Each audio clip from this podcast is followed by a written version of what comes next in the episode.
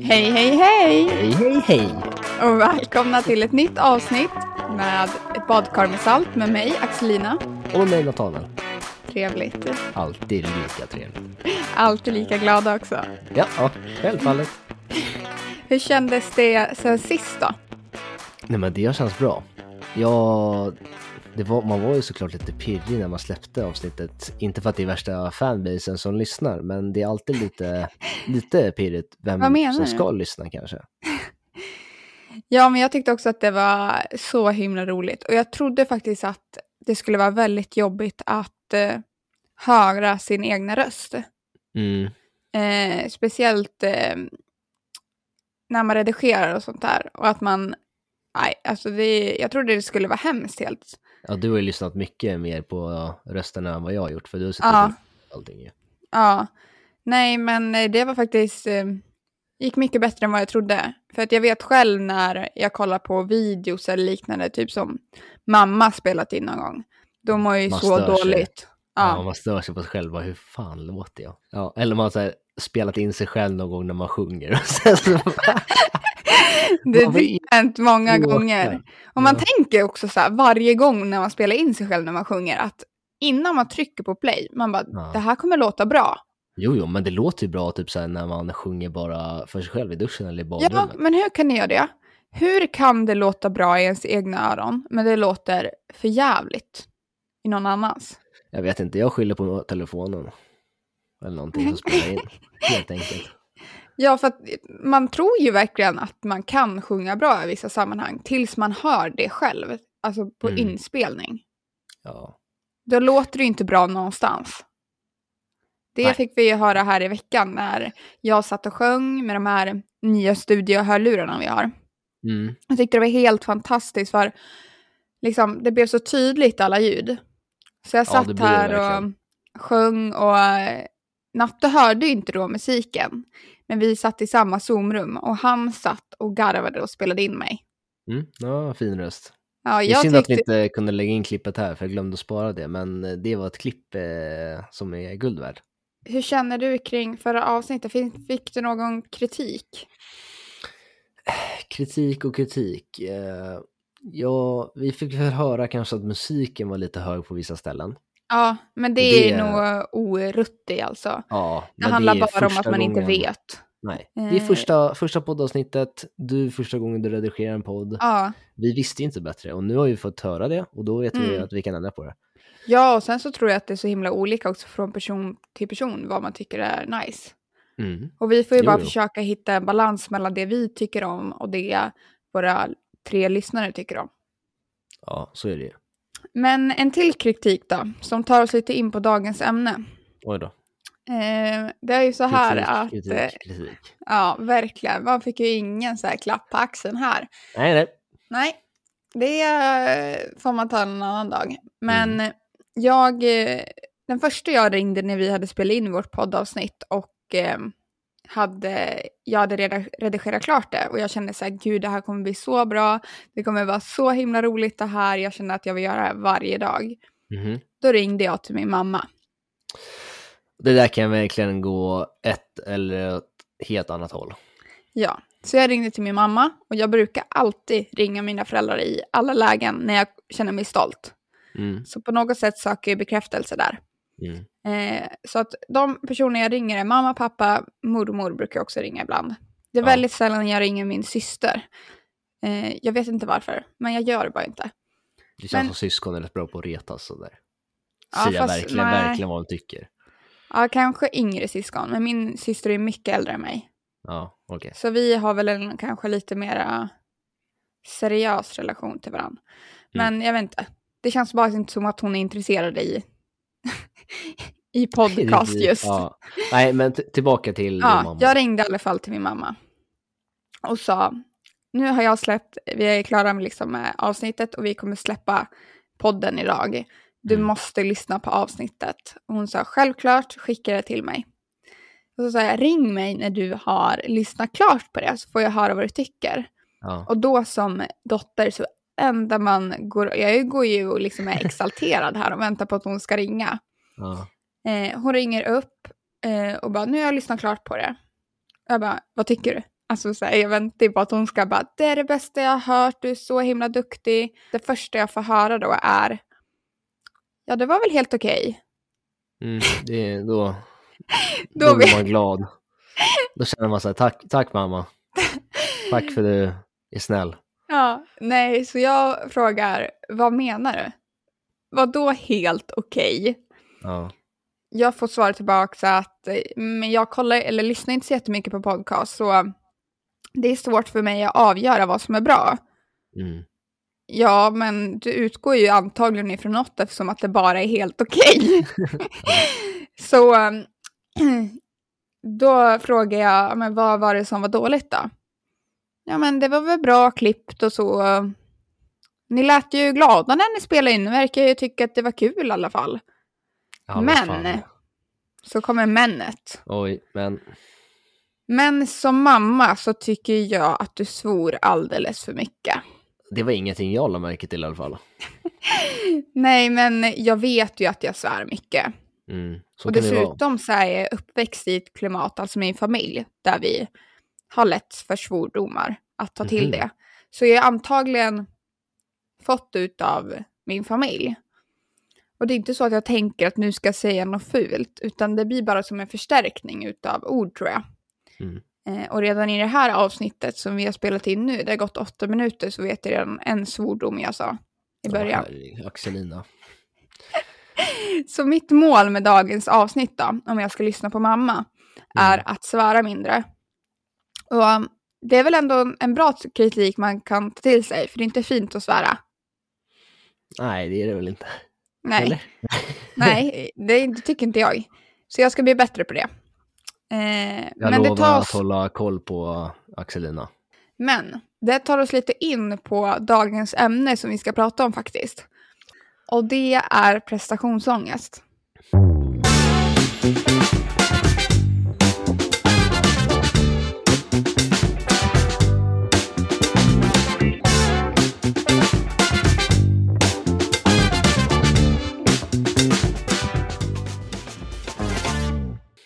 Ja, deppigt ämne.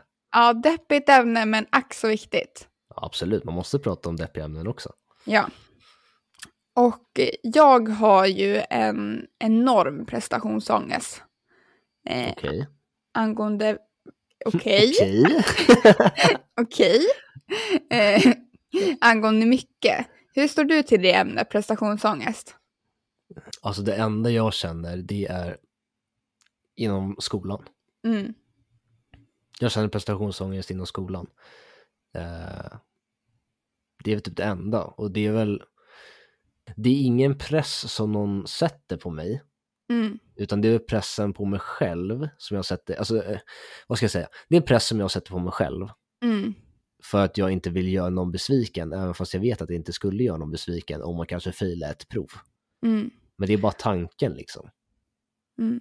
Så där kommer väl den här prestationsångesten in. Ja, jag tänker så här att innan vi går vidare in på ämnet så kan jag ju läsa vad prestationsångest faktiskt står för och vad det är. Ja, definitionen liksom. Ja, så Ja, att man kanske perfekt. får en bättre, ja men, Och kan sätta bild. sig, ja exakt, tydligare bild Mm. och sätta sig själv lite i perspektiv. Ja, men läs du. Okej, prestationsångest. Prestationsångest är rädsla för att misslyckas eller rädsla för att inte lyckas leva upp till sina egna eller andras förväntningar. Det räknas inte som en psykiatrisk diagnos, men du kan ändå må psykiskt dåligt om du har prestationsångest. När du har prestationsångest känner du dig rädd för att bli granskad och bedömd och då bli avslöjad med att inte duga. Prestationsångest är en känsla och är mycket sällan kopplad till det du faktiskt presterar. Det är få som faktiskt presterar sämre för att du har prestationsångest. Det handlar oftast om hur du själv upplever och värderar din prestation. Du fastnar i att tänka negativt, älta och nedvärdera den prestationen du gjort och har svårt att känna dig glad och stolt över det du gör. En person som har prestationsångest ställer ofta höga krav på sig själv och sina prestationer.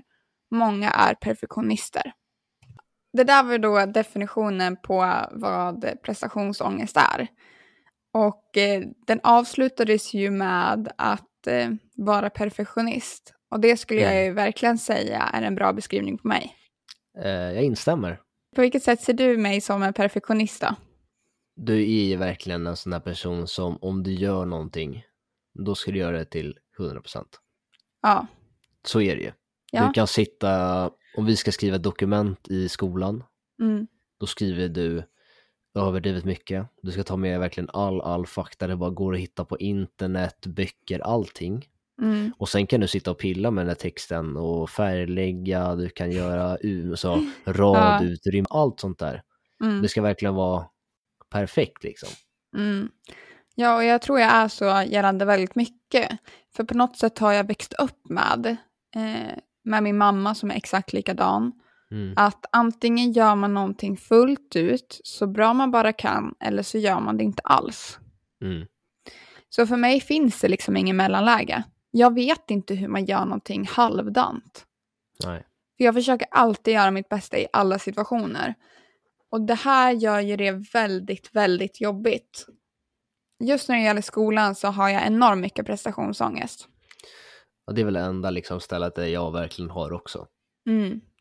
Men den här eh, känslan av att misslyckas som jag tror eh, alltså, är så jobbigt för mig att ta in. Mm. Eller att kunna ställa mig till när det väl skulle hända. Det pratade vi om senast till exempel. Ja, Vi hade ju en tenta för några veckor sedan och jag fick omtenta. Och Axelina Mm. liksom satt där och var så, så nervös. Mm. För mig gör det ingenting, för jag vet att man kommer inte lyckas med allting här i livet. Men du har Nej. aldrig haft liksom en omtenta eller failat på någonting innan. nej. Och då skapar det en ännu större press och Ja. kanske hos dina föräldrar. Alltså, inte att de sätter en press på dig, men det blir liksom ett, eh, vad ska man säga, det blir liksom en grund att du ska Mm. lycka, att du lyckas med Exakt. allting. Mm. Det blir liksom den lägsta nivån, okej men hon Ja. lyckas redan med allting, då ska hon Ja. fortsätta göra det. Och eh, som sagt, eftersom att jag aldrig någonsin har gjort om tenta eller i princip behövt komplettera någonting Mm. så har jag alltid ringt med mina föräldrar, till mina föräldrar liksom ett bra resultat. Mm. Ehm, och till slut blir man väl också som förälder så här, van med det resultatet.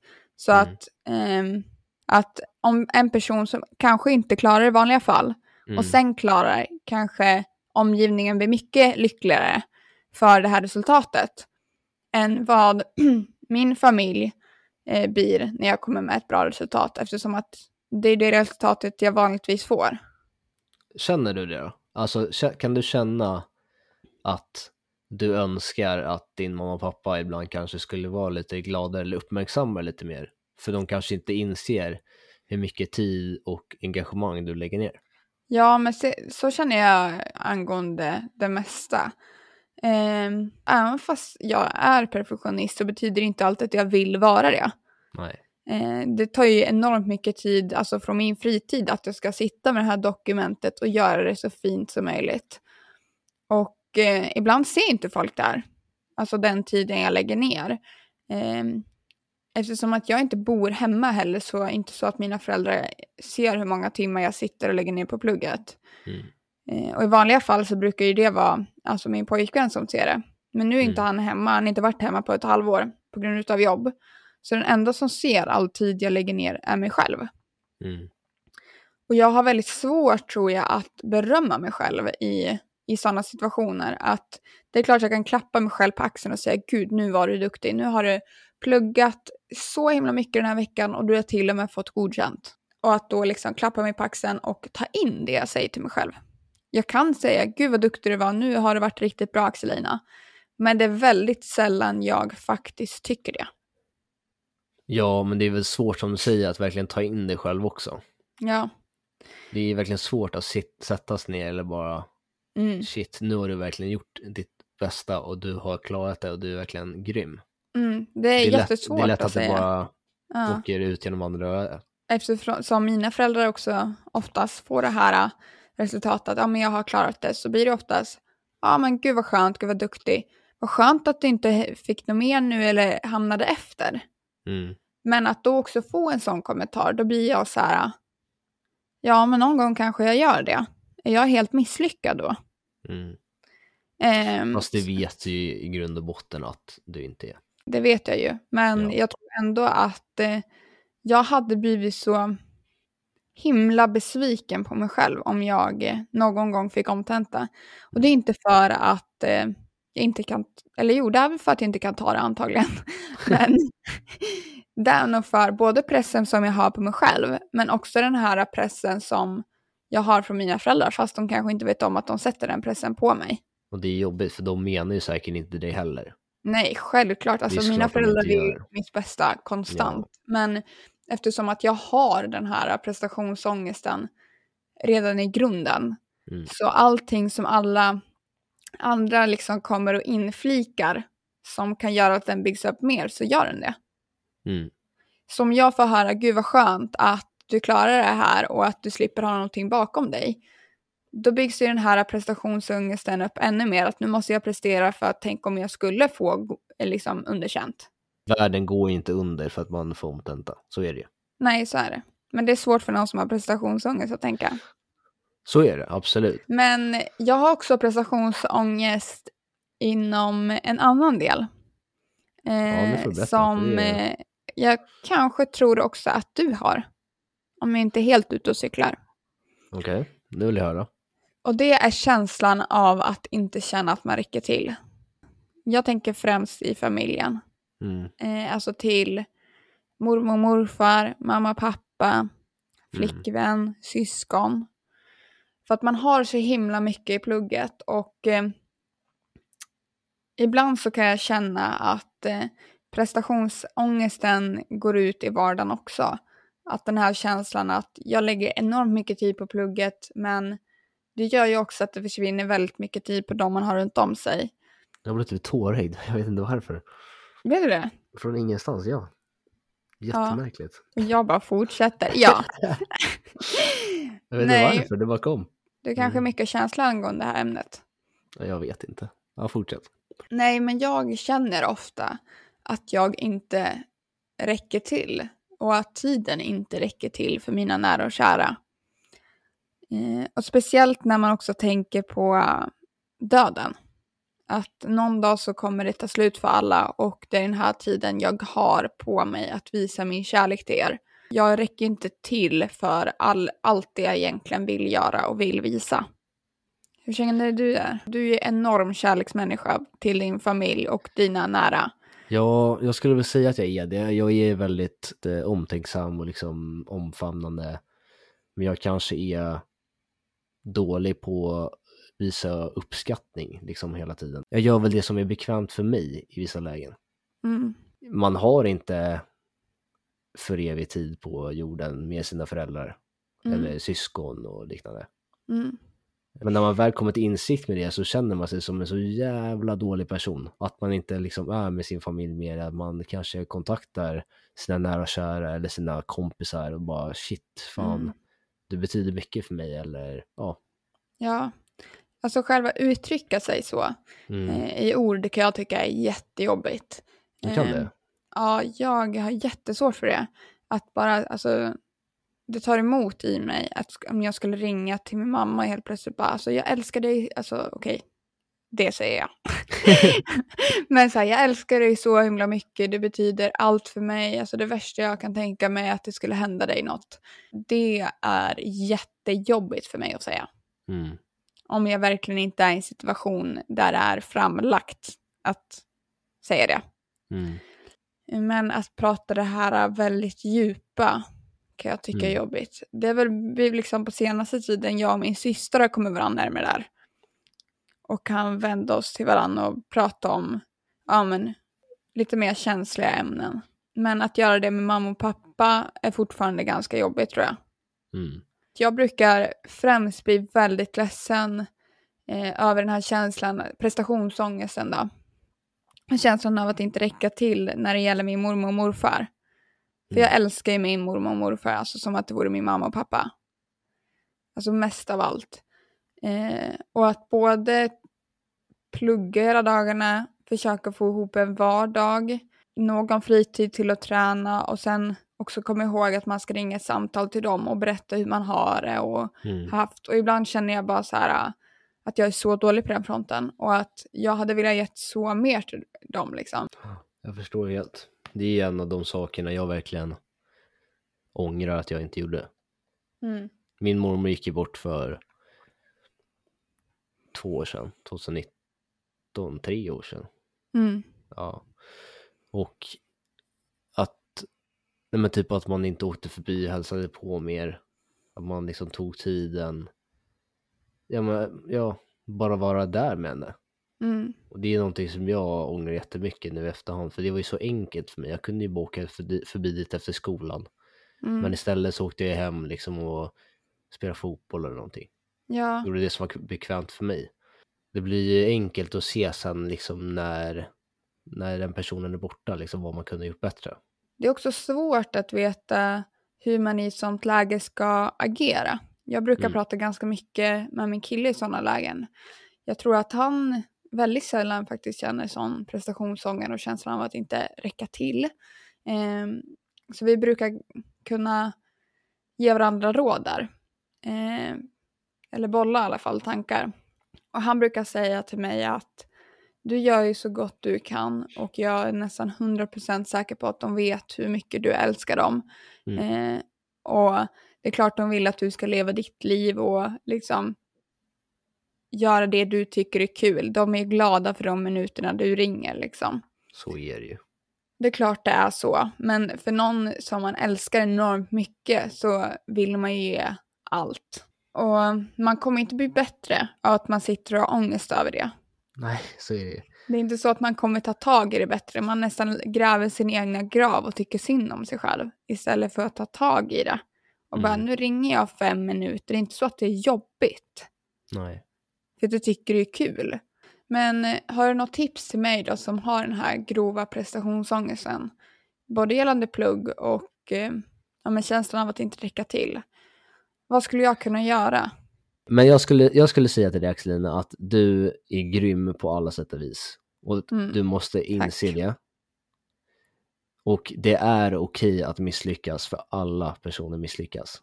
Mm, Och det är verkligen så. ja. Det är ingen som klarar allting. Tack så jättemycket, det var ett jättefint tips. Ja men det kanske var ämnet, jag vet inte om vi ska snöa oss in oss på det mer. Nej, Ehm, skit i det nu. Nej, det nu- känns så himla deppigt. Ja, fy tusan. Vi kan sammanfatta det här med att prestationsångest finns hos de flesta. Mm. Man vill hitta ett sätt att hantera den.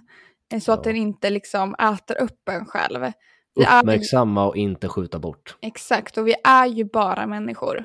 Mm. Människor som har känslor där det kommer saker emellan. Och ingen är perfekt. Det är okej att misslyckas och det är okej att lyckas.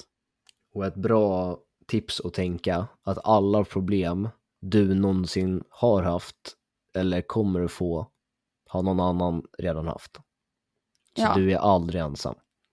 Men med det, de små orden Mm. så kanske vi kan stänga det här kapitlet då till prestationsångest. Ja. Och så kanske vi kan få smälta det lite. Och om vi Mm. kommer på något mer tips så kan vi ju slänga ur oss det. Annars får ju ni som lyssnare gärna komma med tips på hur ni hanterar prestationsångest och eh, om den är liksom grundad på något. Eller om det är ja, prestationsångest ni har byggt upp hos er själva. och eftersom det är bara familj och vänner så kan ni ju skriva till sms. Ring mig i eftermiddag. Ja, bra, bra. Men vet du Axelina? Ja. Eh, Nej, det vet oj, jag inte. ångesten i rösten där. Jag har ångest där. Det är dags för ett segment. Och idag är det min tur att göra det här. Jag är så nervös. Förra gången var det ju veckans nyheter och det gick ju inte jättebra för mig. Så nu ska du sätta mig i skiten. Inte i skiten, den, som, den, den enda som skulle kunna sätta sig i skiten, Det är mig själv. det är det själv. så Det nu själv. kommer verkligen prestationsångesten fram här. Japp, det här passar jättebra Ja, till må- prestationsångesten. Ja, det var. Okej, så det här segmentet, det går ut på att du kommer få tre stycken påståenden. Okej, Två stycken är falska ja, och ett är är rätt. sant. Mm. Precis. Så det här segmentet kallar jag Sant eller falskt.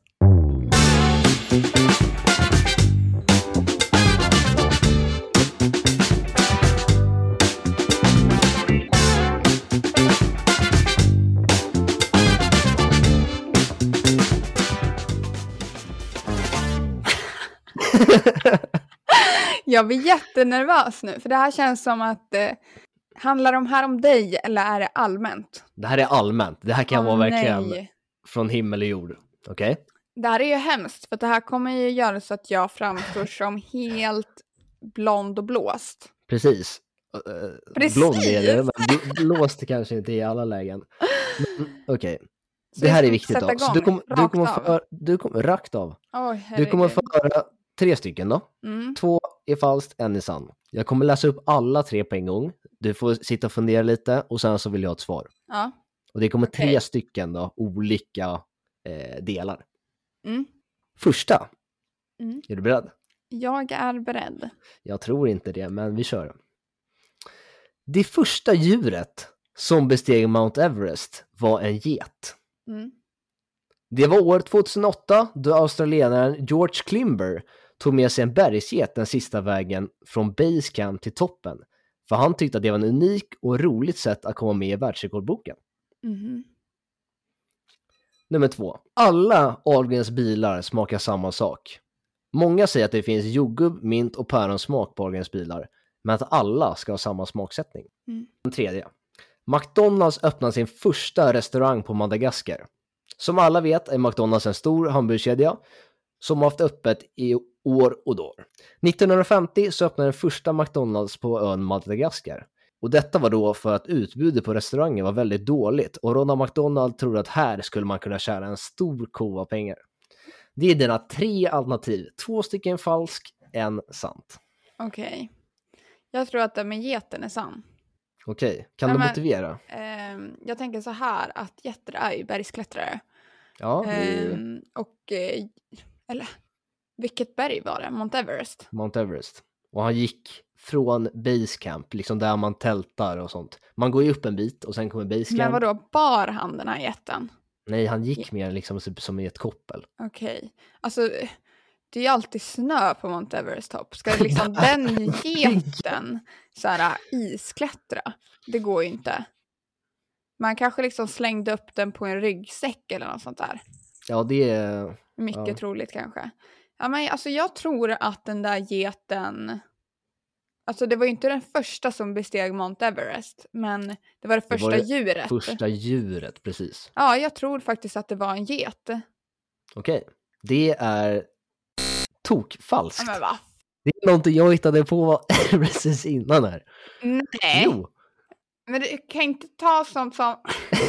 nu är bara bort förklaringarna. Och det sant då, det var att alla Ahlgrens bilar sägs smaka samma sak. Men vadå säg smakar? De har väl till och med gått ut med... Alltså jag var hundra på att den var alltså, alltså sann. Nej, falsk menar Det jag. är sant. Enligt Men produkterna, De har till och med produkt... gått ut med att det är olika smaker. Nej. Det har de inte. De har sagt att det är samma. Ja. Men vad fan, kan folk bara sluta med de här lekarna då? Mm. Nu slänger jag in en, vilken färg är det? Mm. Okej. Men då du alltså ett fel redan.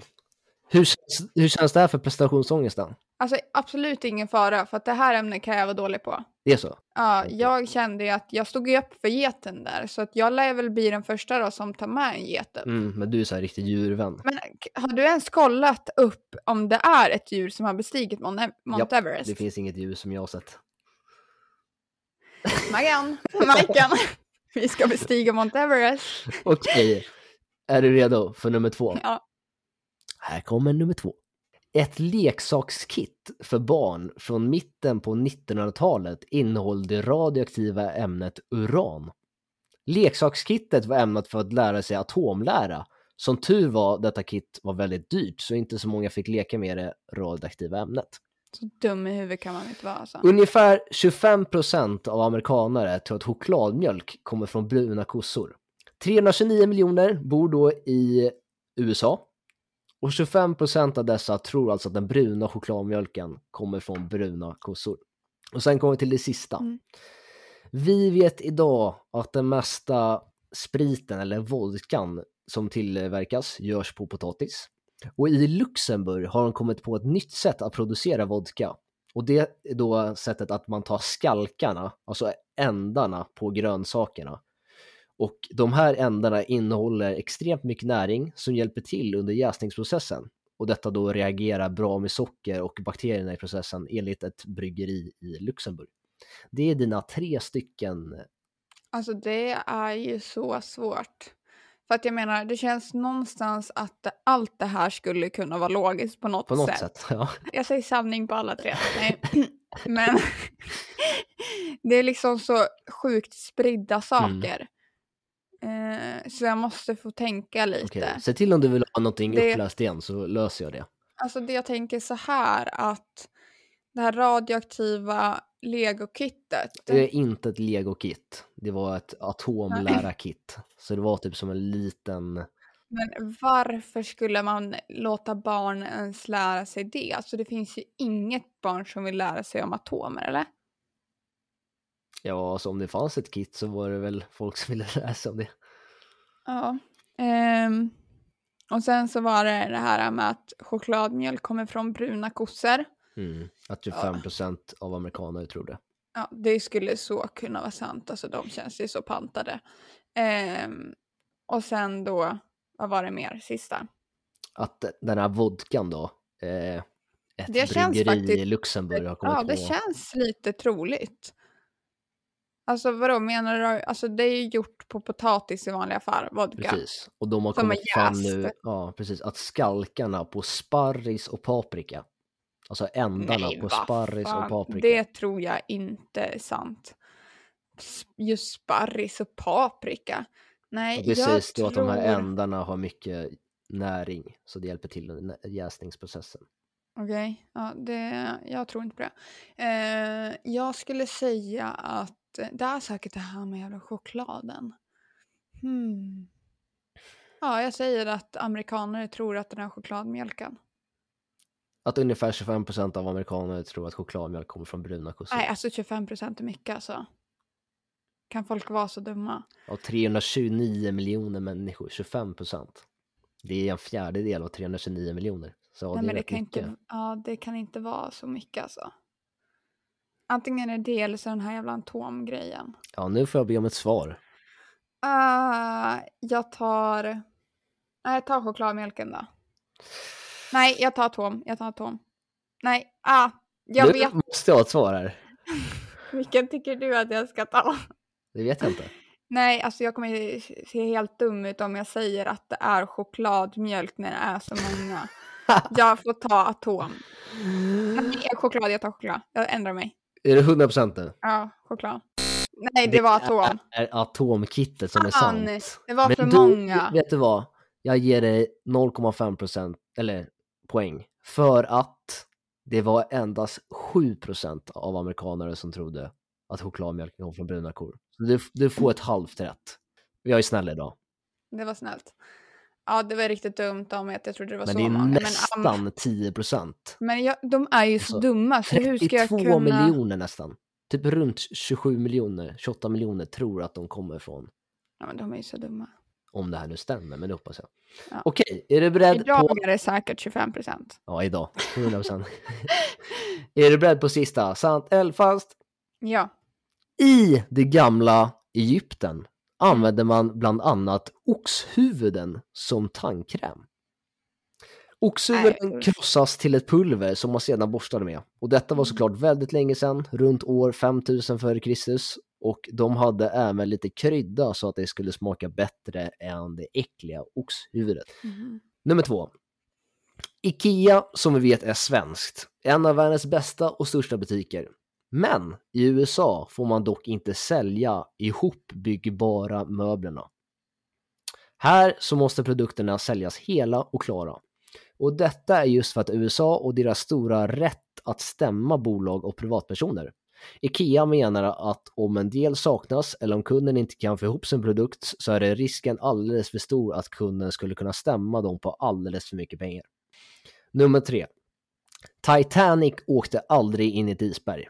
Det var en flytande container som hade lossnat från ett fartyg som rev upp sidan på fartyget. Titanic, som är en av världens största filmer och då båtar eh, genom tiderna, har, en eh, har då en sekvens när de kör in i själva isberget från filmen nu då. Mm. Eh, och de, där det här isberget gör då till slut att båten sjunker. Men regissören tyckte dock att den verkliga orsaken som var containern inte passade in lika bra och han valde därför ett isberg istället. Nu får du tänka lite här. Mm. Ja, du får gärna motivera ditt tänkande för jag ser att ditt huvud går nu på högvarv. Mm, jag tänker så här att eh, någon har ju antagligen i Egypten borstat tänderna med oxhuvud. Alltså så många människor bor i Egypten och eh, Det är inte Ja. att en gjorde det, det är att alla gjorde det. ja, det känns typ som att det är troligt. Eh, det är säkert någon så här grej bakom det, att om man gjorde det då fick man fina tänder eller något sånt där. Okej. Eller, alltså, har jag lärt mig fel då? Att det var, alltså åkte Titanic seriöst in i en container? Och varför skulle den ligga där och flyta? Ja, det var ju då ett fart, ett fraktfartyg som hade tappat den. Containern i vattnet. Ja men så mycket kan väl inte en container skada eller? Ja, jag tror, jag kommer leva på mitt eh, dumma förnuft så för att det är isberget så tror jag att det är egypterna borstade tänderna med oxhuvud. Det tror jag. Ja, Och du tror inte att eh, de här IKEA-möblerna, nej men.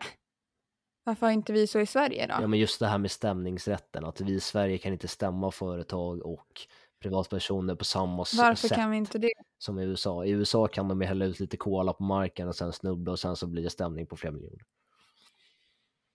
Ja, ja, kanske. Men nej, jag tror att Ikea har samma koncept Okej. överallt. Det är därför det är så billigt.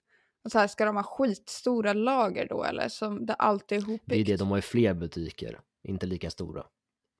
Nej, jag tror på att det var oxhuvud. Och det är rätt! Yes! Snyggt! Du får ett och ett halvt poäng av tre Oj, möjliga. oj, det, är- oj, alltså- det är ändå bra. Men erkänn, duktig jag var som kunde komma på de här helt out of nowhere. De här falska. Vadå, har du kommit på de här själv? Ja, jag har suttit och skrivit de här. Wow, vad duktig du är! Tack! Jag längtar till redan till nästa Ja, vecka. visst är det rätt roligt? Det är jättekul. Och jag vill veta, ni som lyssnar också, hur många rätt ni hade. Eller om ni Mm. kunde gissa er fram till någonting. Ja, antagligen så var ni lite smartare än mig där på amerikanerna. Jag har redan prestationsångest över att jag fick fel på den. Nej, Att jag trodde att 25 procent. Ja, Men 25 man får utgå ifrån att man tror att de är dumma i huvudet. Fast det, de var ju dumma i huvudet som gav iväg radioaktiva ämnen till barn. Det var också rätt dumt. Så jag förstår ändå ditt Ja. tankeresonemang. Ja. Men eh, 25 procent som du Ja, ja. säger, det är mycket. Ja. Men som sagt, ett halvt poäng för att det endast var 7 procent Mm. som trodde det. Ja.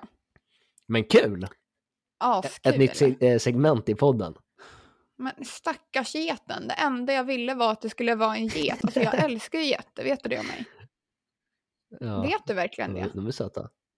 Nej, det Att vet jag jag älskar getter.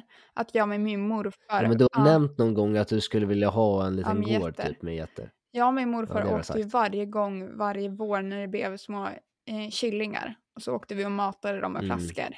Ja, de är fy tusan Ja, de är så de är. fruktansvärt söta. Så De låter och springer skuttar. ja, men det och... första jag ska göra efter det här avsnittet Ja. är att jag ska ringa till William. Och jag ska fråga Ja. han om han tycker att vi ska bestiga Mount Everest med en get på ryggen. Oj, det vill jag höra. Ja, det vill jag också göra. Ska jag testa ringa nu? Jag kanske ska spela in det och lägga... Ja, gör testa det. och se om han svarar. Hallå? Hallå? Hej. Hej. Hej. Vi sitter här och spelar in podd just nu. Eh, och jag har en fråga till dig. Ja. Skulle du Yes. vilja bestiga Mount Everest med mig med en get på ryggen? Nej. Va? Varför inte? För, för att det är för tungt och farligt. Man, vi båda kommer dö. Men åh, katterna då? Jag tror... Jag tror de kommer nog dö de med. Ja, men Kebnekaise då? eller. Keb- En get upp för keb. Ja, det kan hade väl inte vara så hade svårt. Nej, vi hade ju inte velat göra det. Men eh, det hade ju gått absolut. Ja. Jag får väl bestiga Mount Everest med en get på ryggen då. Utan Du, dig. du ville höra ett ja, eller? Ja, jag vill jättegärna höra ett ja. Nu förstördes hela min dag här. Okej, men jag kan väl säga ja då. Okej. tack. Varför ska han alltid vara så logisk gällande allt? Kan han inte bara, ja älskling vi bestiger Mount Everest med en get på lite ryggen. roligare, men det är bra att han tänker säkerhet. Så det. Ja, men i en podd behöver man inte. Jag kommer bestiga oavsett Williams hjälp eller inte. Ja, och det kommer bli en livepodd. Eh, med det sagt så kanske vi ska avrunda.